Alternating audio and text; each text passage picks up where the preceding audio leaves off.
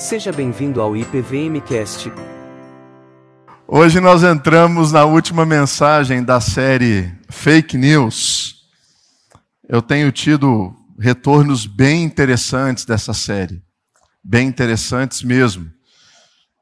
Pessoas é, agradecendo pela, pela abordagem dos assuntos, alguns assuntos um pouco mais complicados. Algumas vezes nós temos a sensação de estar participando de uma, de uma aula, né? Porque não tem aquela característica de expor um texto bíblico, as conexões do texto, o contexto do texto, a aplicação do texto, mas a gente fez um movimento contrário. São vozes que são ditas na sociedade, e um dos desafios do cristão é aprender a discernir vozes. Vozes. Então essa série Fake News, ela vem como uma possibilidade da igreja entender que em cima dessas vozes da sociedade existe uma voz de Deus que equilibra a nossa mente, o nosso coração, nos capacita para entender que muitas vezes palavras que são ditas com sentido necessariamente não vem do alto. Por exemplo, Jesus, quando ele é levado ao, pelo Espírito ao deserto para ser tentado, o diabo lança para Cristo mentiras que vieram da palavra. Porque ele cita a Bíblia. E ele fala: peça para que essas pedras se transformem em pães. Jesus estava com fome. Nada mais lícito do que saciar o faminto. Olha que sugestão incrível. Mas Jesus diz: nem só de pão viverá o homem. Então, amor, corpo, beleza, são coisas que estão contidas na palavra. Mas nem tudo que é dito deve ser assimilado ou comprado por nós. Então hoje a gente fecha essa série falando sobre imagem é tudo. Se você acompanha algumas redes sociais, você percebe que tem surgido muitas coisas novas e diferentes. Eu, por exemplo, vi recentemente pessoas que oferecem um serviço que ajudam pessoas a se vestir melhor. E com isso eles garantem que essa pessoa vai ter mais aceitação no mercado de trabalho, que essa pessoa vai ter mais vendas com o seu trabalho, que essa pessoa vai até mesmo ter mais amigos porque ela se veste melhor. Muitas dessas coisas podem ser verdades. Isso não é uma crítica, ok? Eu estou levantando aqui o que tem acontecido. Tudo que tem acontecido. Cada vez mais nós nos preocupamos com a nossa imagem digital. visto o crescimento dos números de filtros que surgiram nos aplicativos. Recentemente, entrou aí uma trend de um filtro que transformava as pessoas em adolescentes. E aí mostra a sua imagem em cima, um pouquinho bombardeada, e uma imagem embaixo, você 20 anos atrás e pessoas se emocionando com aquilo, revivendo memórias, né? Você fez, pastor? Eu fiz, mas há 20 anos eu não tinha barba, então para mim não deu nada. Mostrando essa questão da imagem. Nós nos preocupamos com as marcas digitais. Se você tem uma empresa, você preocupou com a criação do seu logo, da sua marca, do seu site. Nós, como igreja, nos preocupamos com isso. Nós temos um departamento aqui de comunicação, em que nós lutamos para padronizar a parte visual da nossa igreja, que é muita coisa. Se você prestar atenção, até o broche da turma de boas-vindas ali é padronizado. Isso é bom, isso é ruim. Tudo tem o seu lugar. Produtos são padronizados. Às vezes a gente até brinca, né? Pô, rapaz, troquei o carro. E aí, é bom? Ah, não sei, mas é lindo. Tem, cara, que lindo o carro. Beleza. Imagem. Projeção. Tudo isso nos coloca como homens e mulheres que estão vivendo no mundo de imagem. Agora, isso é novo? Muitas dessas coisas que eu disse, sim. Mas a preocupação com a imagem não é nova. Os padrões de beleza passam por transformações. Nessa semana, eu assisti, para fazer a pesquisa, né? Eu assisti alguns vídeos falando sobre os padrões de beleza do século XIX.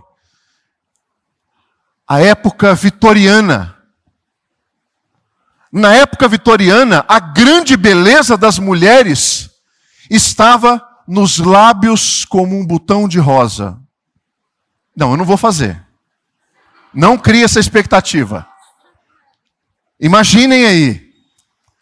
Longe dos modelos carnudos dos nossos dias. Os gregos, tão aficionados com a beleza, desenvolveram, em cima da palavra fisionomia, todo um estudo complexo para identificar o rosto perfeito, como padrão do cabelo ao olho, do olho ao lábio superior, do lábio inferior ao queixo. No meu caso aqui ficou bem desproporcional. Buscando o rosto perfeito.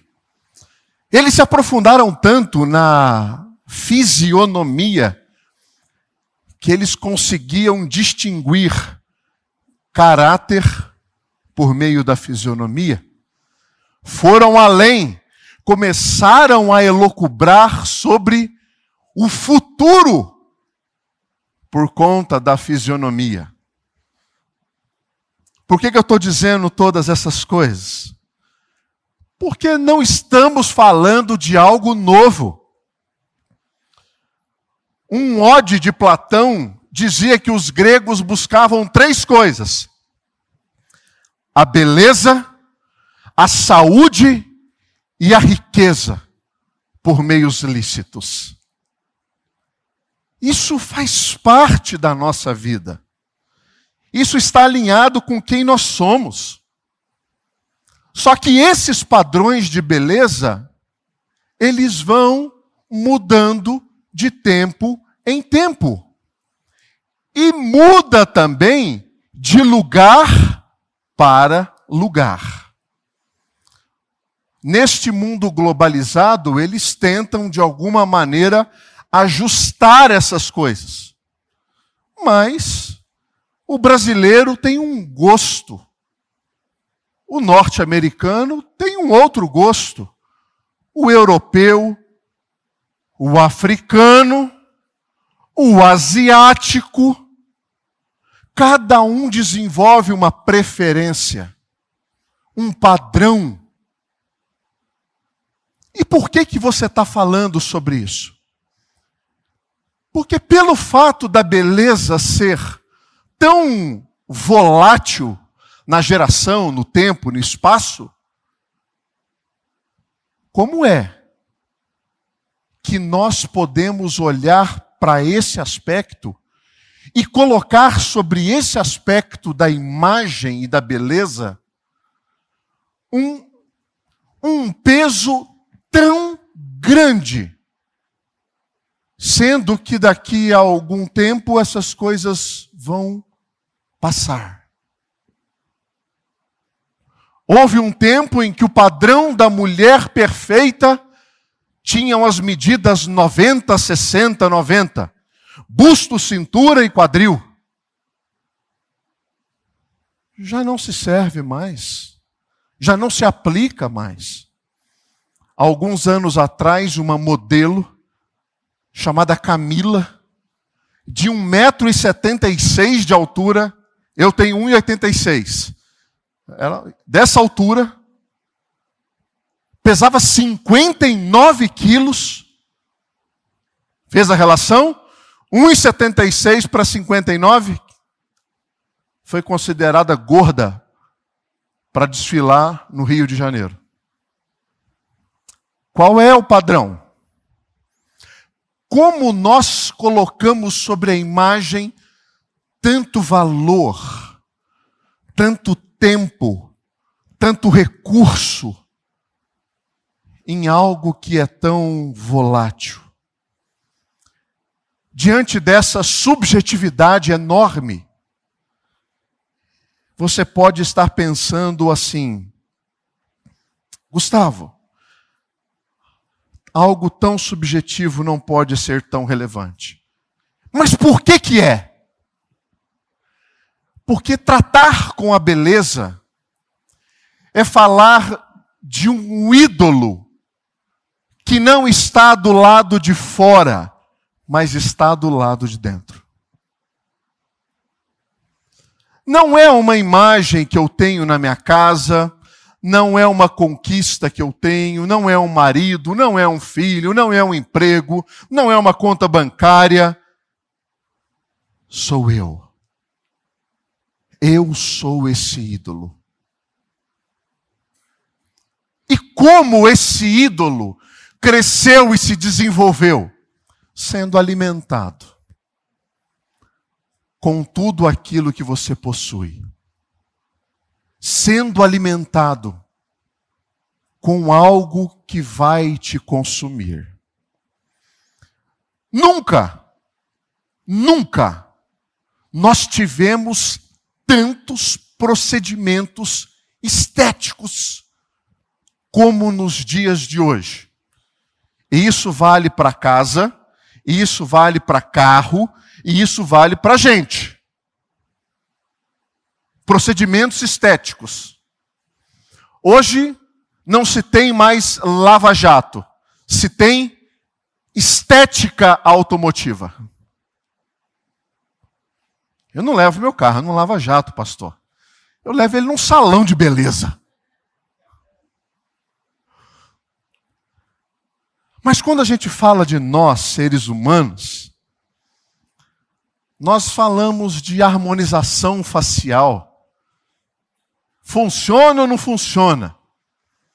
O Estênio Garcia, não sei, é duvidoso. Falamos sobre toxina butolínica. Tive que anotar aqui, irmãos. Muita coisa. Preenchimento facial, bichectomia, skin booster, piliquímico, microagulhamento, drenagem. Gustavo, isso você está falando de mulher e dos homens. Que mulher o quê? Hoje não tem mais isso. Homem faz até sobrancelha. Não tem mais isso. Ah, mas não tem nada específico de homem? Implante capilar. Isso é mais nosso. Nessa altura você deve estar falando assim: o Gustavo está querendo erguer um, um movimento à feiura. E ele é o líder desse negócio. Não, não é minha intenção. A intenção é equilíbrio. É a gente olhar de maneira crítica para o que a gente vive, para as coisas que nós enfrentamos e lidamos. não há grandeza na beleza e nem na feiura. Não existe nessas duas coisas a beleza é bom, a feiura é ruim. A beleza é de Deus, a feiura é do diabo. Porque normalmente tudo que é mal é retratado feio né, em, em todos os, os desenhos, é, filmes. Né, quando entra um cara mal-humorado, meio, como eu ouvi uma vez, uma pessoa muito polida, dizendo uma pessoa. Aquela pessoa é meio desarmoniosa, né, Gustavo? Eu falei, é um pouco desarmoniosa. Né? Você já fala assim, é vilão. É vilão. Nenhuma bruxa da Disney é maravilhosa. Na hora que se revela, você vê ali. Mas não, a ideia não é levantar isso. A ideia não é ser nenhum líder disso. A ideia é que a gente deve, assim, buscar a beleza. Mas isso não pode ser a vida. A vida é mais do que isso. Por exemplo, tem uma moçada lá em cima hoje, né? Vieram votar, né? Pastor Marcelo puxou a orelha da turma lá, né? Bom, vamos votar. Vocês querem casar, né? Ter filhos, ter esposa. O pessoal está falando assim, não. Não sabe o que estão perdendo. Para aqueles que desejam, o que é que vocês buscam num parceiro? Beleza é importante, faz parte. Como dizia o poeta, os feios que me perdoem, mas beleza é fundamental. É? Não é. A ideia dessa conversa de hoje é abrir os olhos para algo mais profundo. Então eu não estou aqui querendo erguer um, império da feiura. Ah, então você está fazendo uma crítica ferrenha aí aos exercícios físicos. Não. Recentemente eu entrei na academia, minha esposa puxou minha orelha lá. Demorou, hein, Gustavo? É. Tem tempo para tudo. Não, não sou contra. Tem um texto de 1 Timóteo, capítulo 4, versículo 8, que é utilizado às vezes de uma maneira muito equivocada, porque as pessoas falam assim: ah lá, Paulo falou que esse negócio não serve para nada. Pois o exercício físico para pouco é proveitoso, não diga amém. Mas a piedade para tudo é proveitosa. Porque tem a promessa da vida que agora é e da que há de ser. Ele não fala que não é proveitoso, ele fala que é pouco, mas é. Paulo não está definindo um absoluto sobre o, a atividade física. Paulo está definindo uma comparação. Se você passa duas horas por dia na academia mas tem preguiça de desenvolver a piedade por cinco minutos, tem alguma coisa errada na sua vida. Você inverteu os princípios que são para a vida eterna. Então, assim como Paulo, não sou contra, sou a favor. Não estou aqui para é, é, brigar com você com relação a isso. Não vou fazer isso. E nem quero que no final dessa mensagem você leve esse argumento. A ideia não é essa. Ah, então você está falando que crente tem que ser meio, sim, uma linguagem bem popular, meio porcão, né? Não, também não. O asseio faz parte da vida do cristão. Não tenho dúvida nenhuma disso. O cuidado com o corpo cabelo, aqueles que são mais afortunados, cheiro, tudo bem, continue assim. Já basta o serviço que muitas vezes a igreja cristã evangélica como um todo fez, né? De achar que nós seremos identificados na rua unicamente pela roupa como nós vestimos. E não quer dizer que seja uma roupa decente. Muitas vezes é uma roupa horrorosa de pessoas que passam um aspecto horroroso, sem nenhum asseio, sem nenhuma limpeza, sem nenhuma higiene pessoal. Então essas coisas não cabem dentro da nossa fé também. Não estou aqui para definir uma moda gospel. Não é isso. Mas todas essas coisas fazem parte de um processo de vida com um ajuste dessas mentiras que vão surgindo. E muitas vezes pessoas fundamentam seus argumentos de maneira errada. Assim como o argumento de 1 Timóteo, tem gente que pega 1 Pedro capítulo 3 e utiliza isso.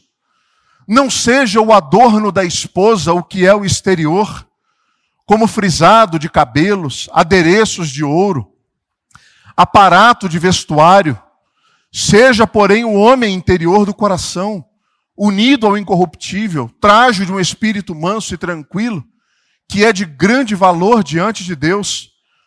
Pedro está estabelecendo um absoluto, dizendo: mulheres, não se enfeitem, não usem maquiagem, não pintem o cabelo, não passem mais nenhum tipo de substância no rosto. Deem as suas joias para outras pessoas. Pedro está falando isso? Não. Pedro está comparando e ajustando que a beleza e o valor de uma pessoa não reside naquilo que está do lado de fora, mas naquilo que está do lado de dentro. Então a beleza faz parte, a imagem faz parte então, como que nós alinhamos essas coisas, Gustavo? Bom, não tenho dúvida de que a obsessão acaba sendo um, um bom parâmetro de avaliação para nós. Eu poderia pegar essa mensagem e levá-la para diversos ambientes, mas eu vou concentrar mais nessa questão estética do, do próprio corpo. Tá bom? Eu devo cuidar do corpo? Não tenha dúvida. O corpo foi nos dado por Deus. Nós cremos numa teologia em que o corpo é santo. Nós cremos numa teologia da ressurreição do corpo. Às vezes, a gente vai em alguns velórios e ouvimos coisas assim quando nós estamos diante do caixão. Fulano já não está mais aqui, e isso daqui agora é só uma carcaça que servirá de alimento para os vermes. Ei, Deus não fez essa distinção. Existe uma separação? Existe. Mas haverá um dia em que o corpo será glorificado. E isso acontecerá num piscar de olhos. Nós cremos que o corpo é templo da habitação de Deus.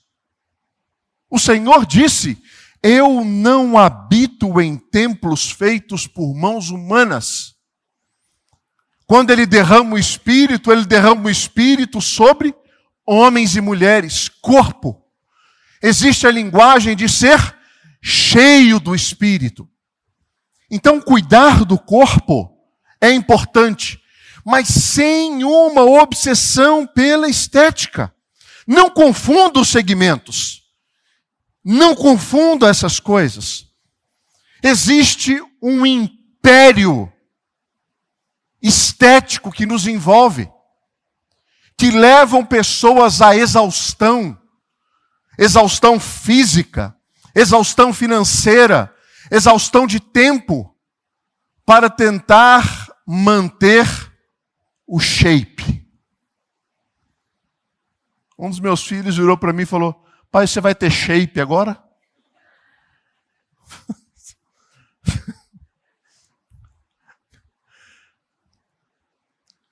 É preciso cuidar. Mas não entre nessa obsessão. Não traga cargas insuportáveis, dietas malucas, exercícios sem fim, procedimentos que nunca terminam. Existe vida além da estética.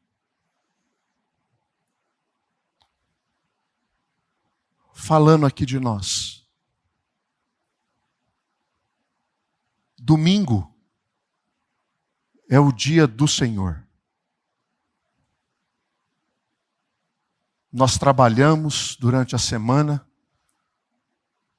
mas guardar o domingo é uma expressão de obediência ao nosso Deus. Gustavo, você está dizendo que eu não tenho que fazer nada no domingo? Não. Eu estou dizendo o que a Bíblia diz: que seis dias você vai trabalhar, mas no domingo você vai descansar. Domingo é o dia do encontro comunitário. Domingo é o dia da devoção comunitária, da comunhão dos irmãos, do encontro da fé. Domingo é o dia da instrução do Senhor, da adoração. E muitas vezes, as agendas de exercícios têm tomado o domingo.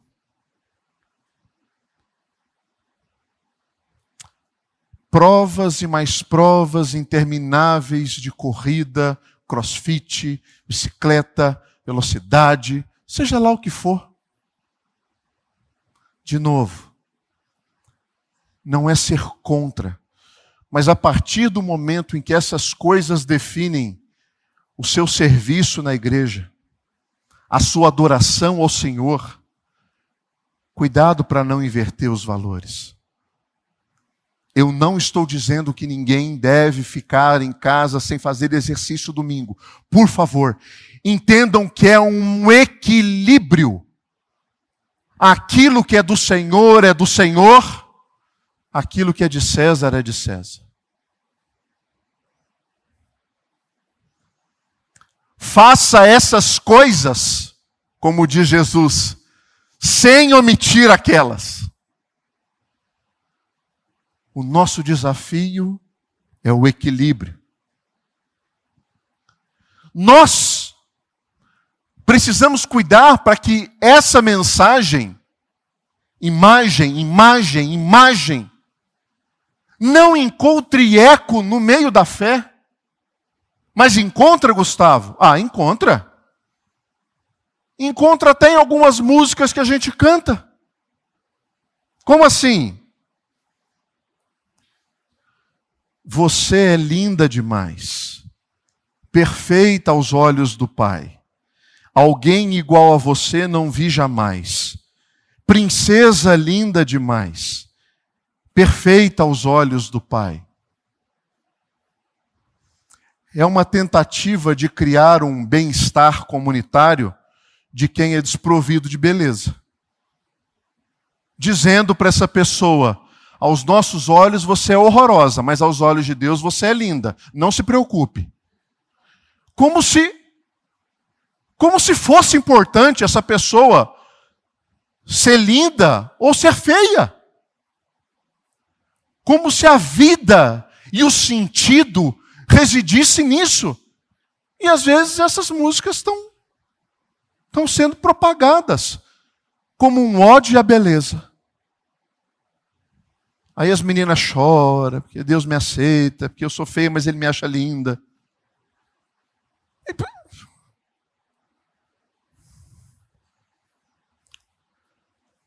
A nossa identidade, ela vem do sangue e da cruz. A nossa identidade não vem do espelho. Ela vem da cruz.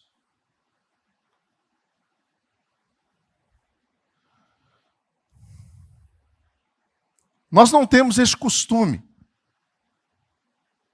Mas existem comunidades cristãs que têm dança profética, né?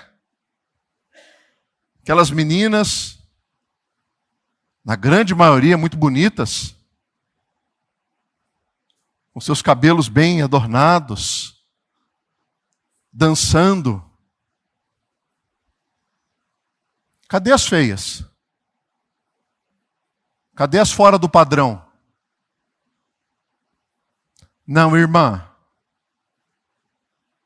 Nós somos um corpo. O seu lugar não é aqui. Seu lugar é na canela.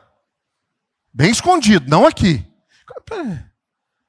Então, essas coisas da, da estética, elas têm espaço, mas elas não podem definir a vida comunitária a liturgia do culto não, não, tem, não, não, não, não, não tem sentido. Essa expressão como um todo, cair e permanecer aqui. Muitas vezes, sabe o que acontece? Acontece um sacrifício, um sacrifício da dos nossos valores pela estética, um sacrifício da, da ética. Pensar sobre isso é pensar em algo muito amplo. Por exemplo, existe uma teoria aí de que o homem, quando ele chega na meia-idade, ele entra em crise. Já ouviram isso? A crise do homem da meia-idade. Ela é caracterizada por várias coisas. Então o cara chega ali na faixa dos 45, 50, aí compra uma moto. Nunca teve moto, mas comprou uma moto. Fique esperto. Aí ele começa a. Né? Sabe o cara que fala assim: deixa eu ver se eu ainda estou na pista. Deixa eu ver se eu consigo trocar uma de 50 por duas de 25.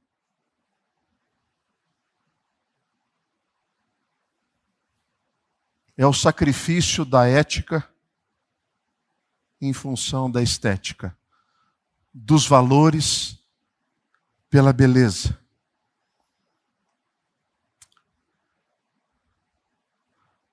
O livro de Provérbios fala como essas coisas são perigosas. O conselho do escritor de Provérbios é: para te guardares da vil mulher e das lisonjas da mulher alheia, ou do homem. Não cobice no teu coração a sua formosura. Não se deixe enganar pela beleza do lado de fora. Não se deixe enganar pelo corpo asteric. Não se deixe. Não se deixe. É mais profundo.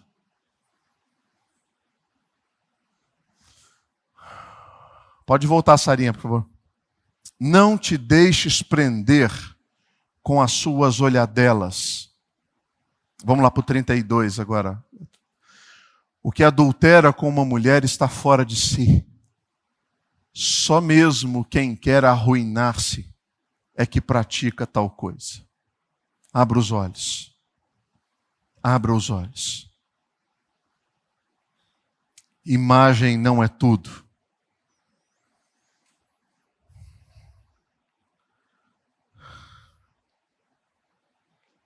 Existe uma passagem em 1 Coríntios, capítulo 10, versículo 31, que nos ajuda a buscar esse equilíbrio. Quer comais, quer bebais, ou façais outra coisa qualquer, fazei tudo para a glória de Deus. Cuide do seu corpo, pratique exercícios. Mulheres, façam procedimentos de beleza, continuem lindas. Mas como eu ouvi esse final de semana, foi bem interessante, essa semana foi bem interessante. Nós estávamos num encontro de pastores, e aí o preletor foi o pastor Manuel, veio aqui no ano passado, e ele falou assim: passe os seus sonhos pelo reino. Ponha os seus sonhos no reino. Veja se Jesus tem lugar neles. Pergunte por que é que você está fazendo o que você está fazendo. E se Jesus tem lugar nessas coisas. Porque se Jesus não tiver lugar nessas coisas, muito provavelmente você está perdendo tempo. Pastor, isso aqui é para o meu maridão. Vai em frente, irmã. Glória a Deus. Agora, se for somente para saciar um vazio e um buraco na sua alma. Você não vai ser saciada. Maridão, se for só para você se achar bonitão ainda, não vai dar certo esse negócio. Passe pelo reino. 1 Timóteo capítulo 2, verso 9 e 10. Paulo fala da mesma sorte. As mulheres, da mesma sorte que as mulheres em traje decente, se ataviem com modéstia e bom senso, não com a cabeleira frisada, com ouro, pérolas, vestuário dispendioso, porém com boas obras, como é próprio de mulheres que professam ser piedosas.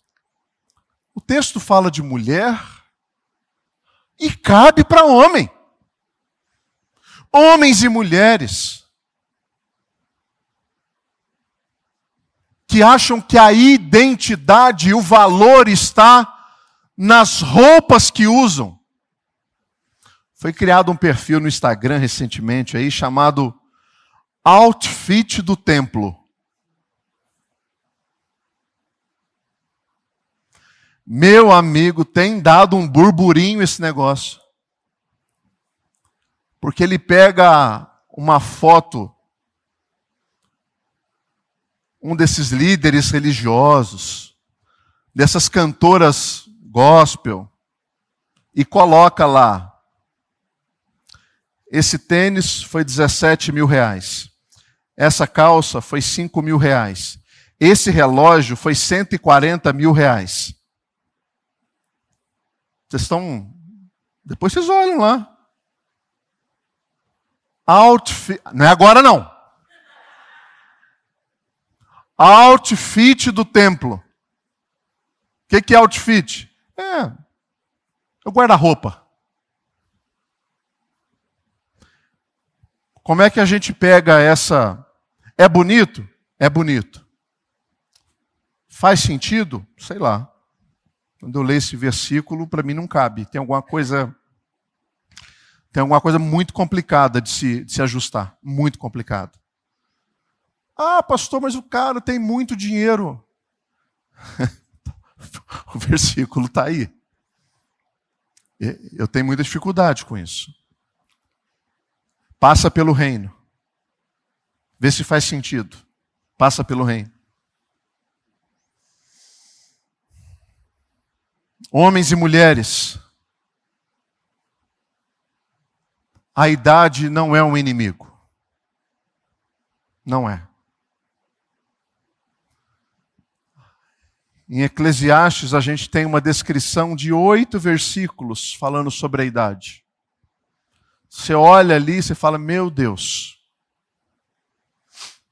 lembra-te do teu Criador nos dias da tua mocidade, antes que venham os maus dias, e cheguem os anos dos quais dirás: Não tenho prazer neles. não tenho neles prazer.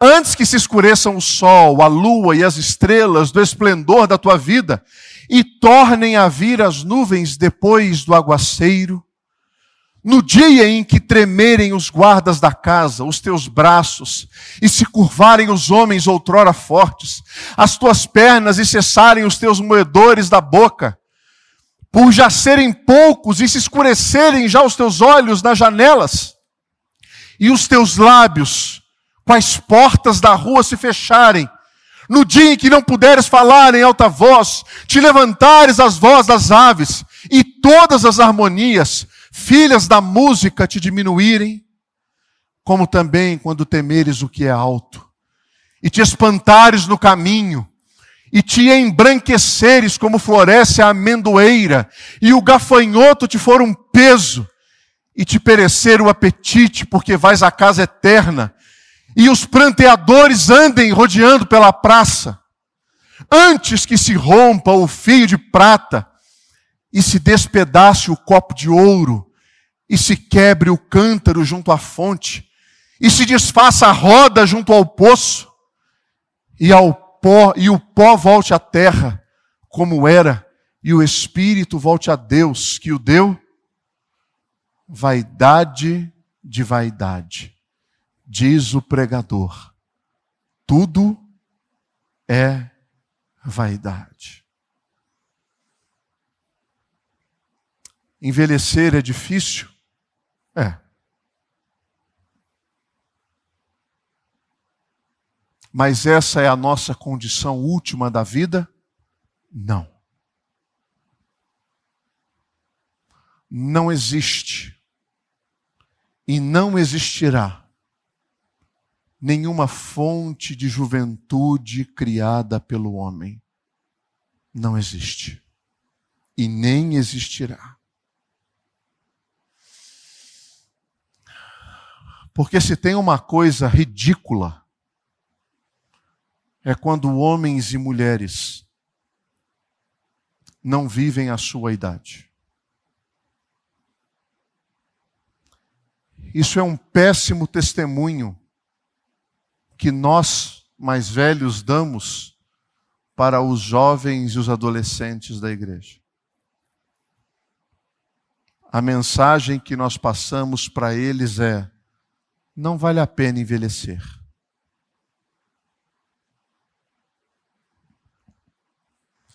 E a Bíblia mostra beleza na sabedoria. As rugas são as marcas da vida. Cicatrizes são assinaturas de Deus dizendo: Eu estive aí.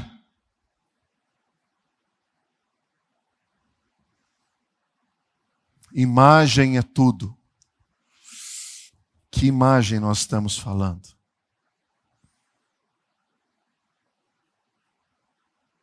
Em Gênesis, no capítulo 2, o texto diz: a imagem de Deus os criou. Macho e fêmea os criou. Essa imagem é tudo. Nós somos a imagem e semelhança do nosso Criador. Essa imagem é tudo que nós precisamos. Quando o livro de Isaías fala da beleza de Jesus, o que ele diz? Nele não tinha beleza alguma. Alguma. Porque Jesus nos mostra o seu valor, não naquilo que residia do lado de fora. Jesus mostra o seu valor naquilo que estava do lado de dentro. O que contamina o homem não é o que entra, é o que sai. O mundo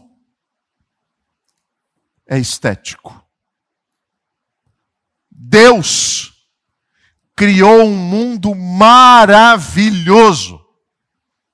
O céu, que provavelmente vai ser a terra, será algo maravilhoso. Mas nesse mundo, corrompido pelo pecado, a beleza é relativa. Que Jesus Cristo nos ajude a combater não a feiura, mas o pecado. Nós somos santos que fomos comprados pelo sangue do Cordeiro. Não acredite nessa mensagem. Essa imagem estética não é tudo. Tem o seu lugar, mas não é tudo.